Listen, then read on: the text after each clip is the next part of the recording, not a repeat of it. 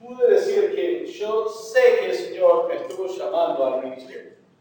Respondí a este llamado porque escuché en una predica justamente un pastor decir, haya alguien aquí presente dispuesto a entregar su vida al Señor para servirle durante el resto de sus días.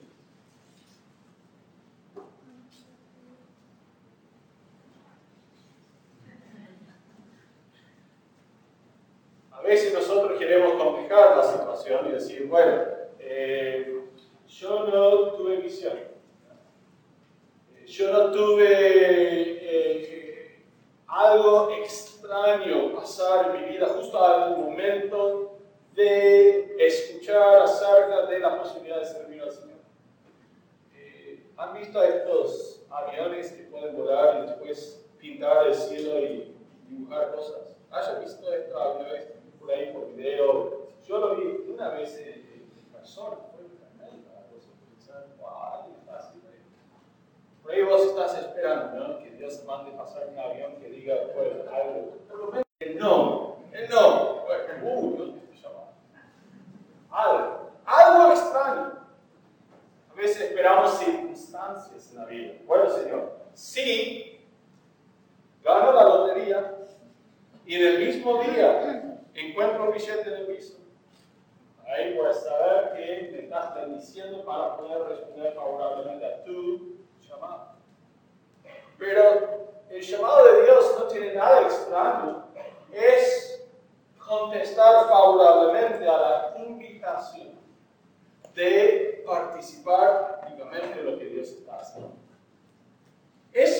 Que cada uno de nosotros podemos estar llamados esta mañana a servir al Señor. La Biblia dice, muchos son llamados y pocos escogidos. Nosotros debemos reconocer que aquí en este texto vamos a ver algo peculiar, especial ocurrir. ¿Por qué? Porque menciona visión, menciona luz del cielo, menciona la voz directa de Dios, menciona un montón de cosas que nosotros decimos, jamás he experimentado algo parecido. No puedo yo estar cierto, en lo cierto, seguro de que Dios me está llamando a mí, porque estas cosas no me ocurrieron. Por lo cual digo, tenemos que reconocer que el llamado de Pablo es un llamado peculiar, especial, pero sí todavía tiene mucha aplicación e implicación para nuestras vidas. No sé si ustedes que están estudiando primero de Timoteo se dieron cuenta en sus estudios de esta semana pero sino por el llamado de Pablo al ministerio.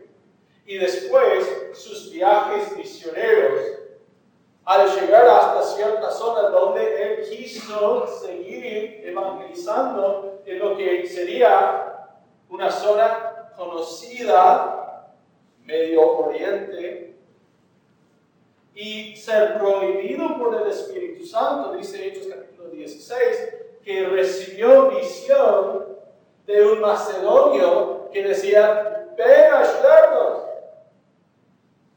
Respondieron, pasaron de Asia Menor, o sea, la zona de Medio Oriente, a Europa. ¿Y cuántos de ustedes tienen parientes europeos?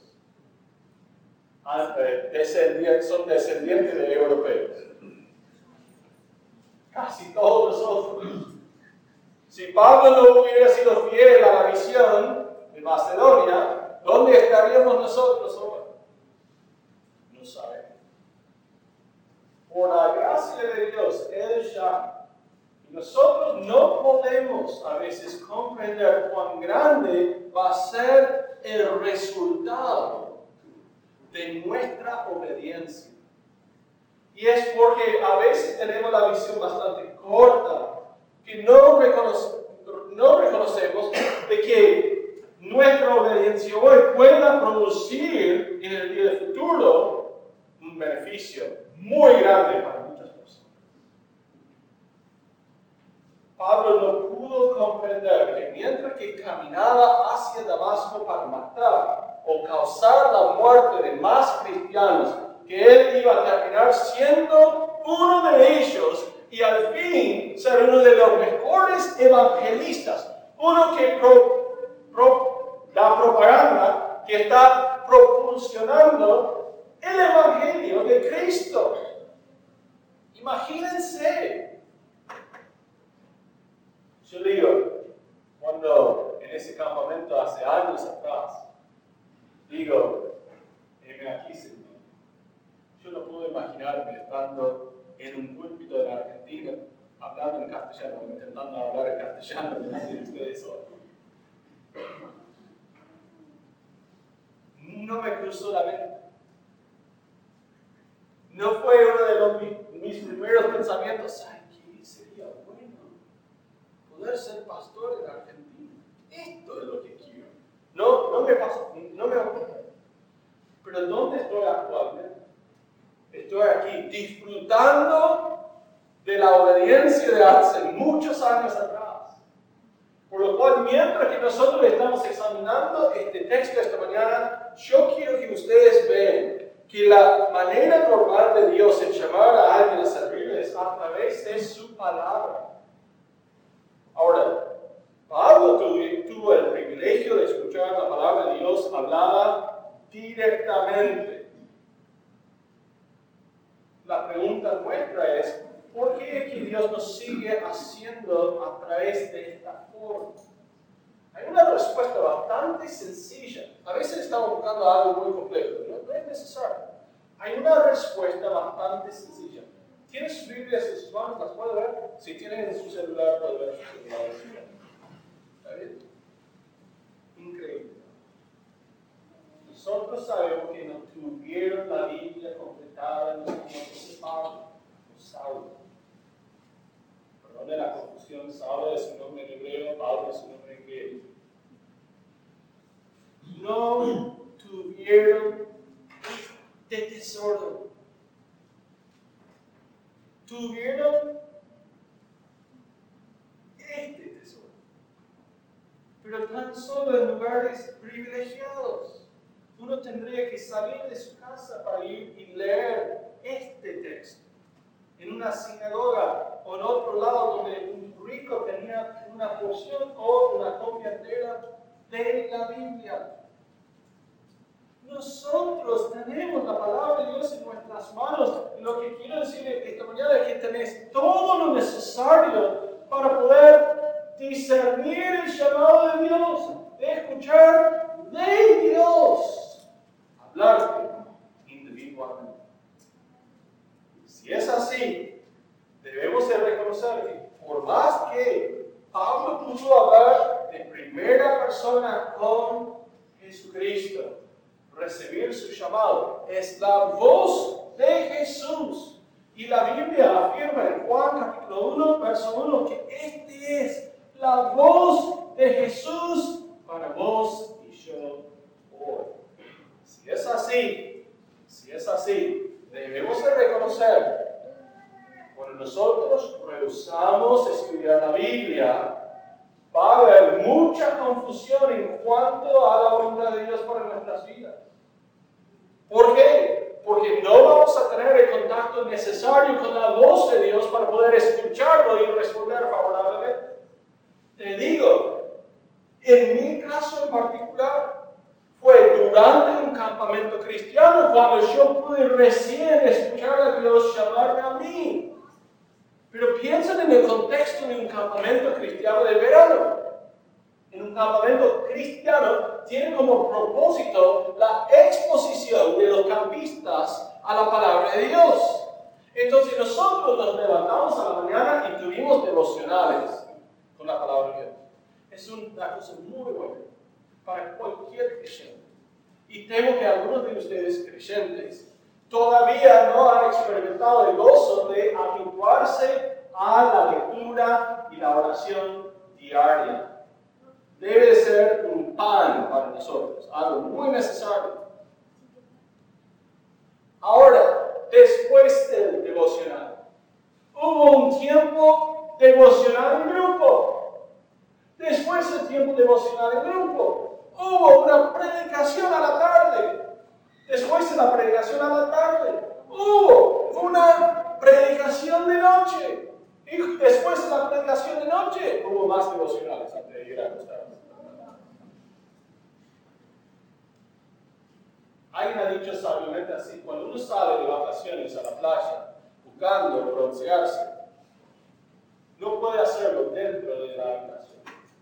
Tiene que salirse a la playa o a la pileta o a un lado soleado para poder experimentar ese bronceado. Y al experimentar ese bronceado, vuelve de sus vacaciones y cuál es la primera exclamación de los compañeros y, y los amigos al ver wow, estás bronceado. O bronceado. Bien, Pero después de una semana de no estar más expuesto al sol, tu amigo no viene y dice, creo que tu bronceado era hipocresía. Y ahora no se ve más. Pero muchas veces nosotros vemos a las personas regresar a un campamento cristiano y después de un par de semanas hablar de, de, después de haber dicho, mira, creo que el Señor hizo esto, en mi vida, y después no se ve más el avance, muchos empiezan a decir, ah, de ¿Qué pasó? Exposición al sol, cambio en tu piel. Exposición a la palabra de Dios, intensa, intensamente. Cambios en la vida. ¿Cómo van a ser duraderas? seguir con la exposición. Estando expuesto yo en el campamento a la palabra de Dios en una dosis muy grande, recién pude escuchar la voz del Señor hablar a través de la palabra de Dios y poder responder. Hermanos, Dios obra así. Jóvenes, ¿quieren saber cuál es la voluntad de Dios para sus vidas? que exponerse a la palabra de Dios. No, no, ¿sabes qué? Yo tengo un plan. ¿Sabes cuál es mi plan? Yo voy a marchar hacia una meta y si no quiere que sea esta mi meta, Él va a poner ¿Seguro? ¿Seguro? Bueno, si vos vas a seguir a la maldecida del pueblo de Israel, sí, vas a poner barrera. Sí. Con, con Balaam los que conocen la historia, Balaam iba para bendecir al pueblo de Israel, Dios puso una barrera. Pero si no, el resto de la vida de Balaam hubo barrera. Parece que no. Cuidado con los preconceptos que tenemos a llegar e intentar comprender cómo Dios está hablando. Necesitamos examinar el texto para poder hacer aplicación y sacar del provecho. Porque yo temo que el pueblo argentino esté ansioso de ver al Señor obrar tremendamente en nuestra generación. Pero capaz estemos esperando que lo haga a través del otro. Señor, no, no pidas de mí demasiado, no pidas cambios, no pidas sacrificio, no pidas nada ¿Por qué? Porque ya, estoy sobrecargado. Con... ¿No ves la situación económica del país? ¿No ves la condición de mi familia? ¿No ves de dónde salí yo? ¿No, ¿No ves todo lo que yo tengo que enfrentar día a día? ¿No ves a mi familia? ¿No ves a todas las circunstancias en contra? por ahí paso. Pero quiero estar, quiero formar parte, pero no me llames a mí, llame a quién. ¿A quién sería excelente opción? Como Raúl decía, no hagas esto. No apliques la palabra de Dios a qué, o a aquello, sino a nosotros.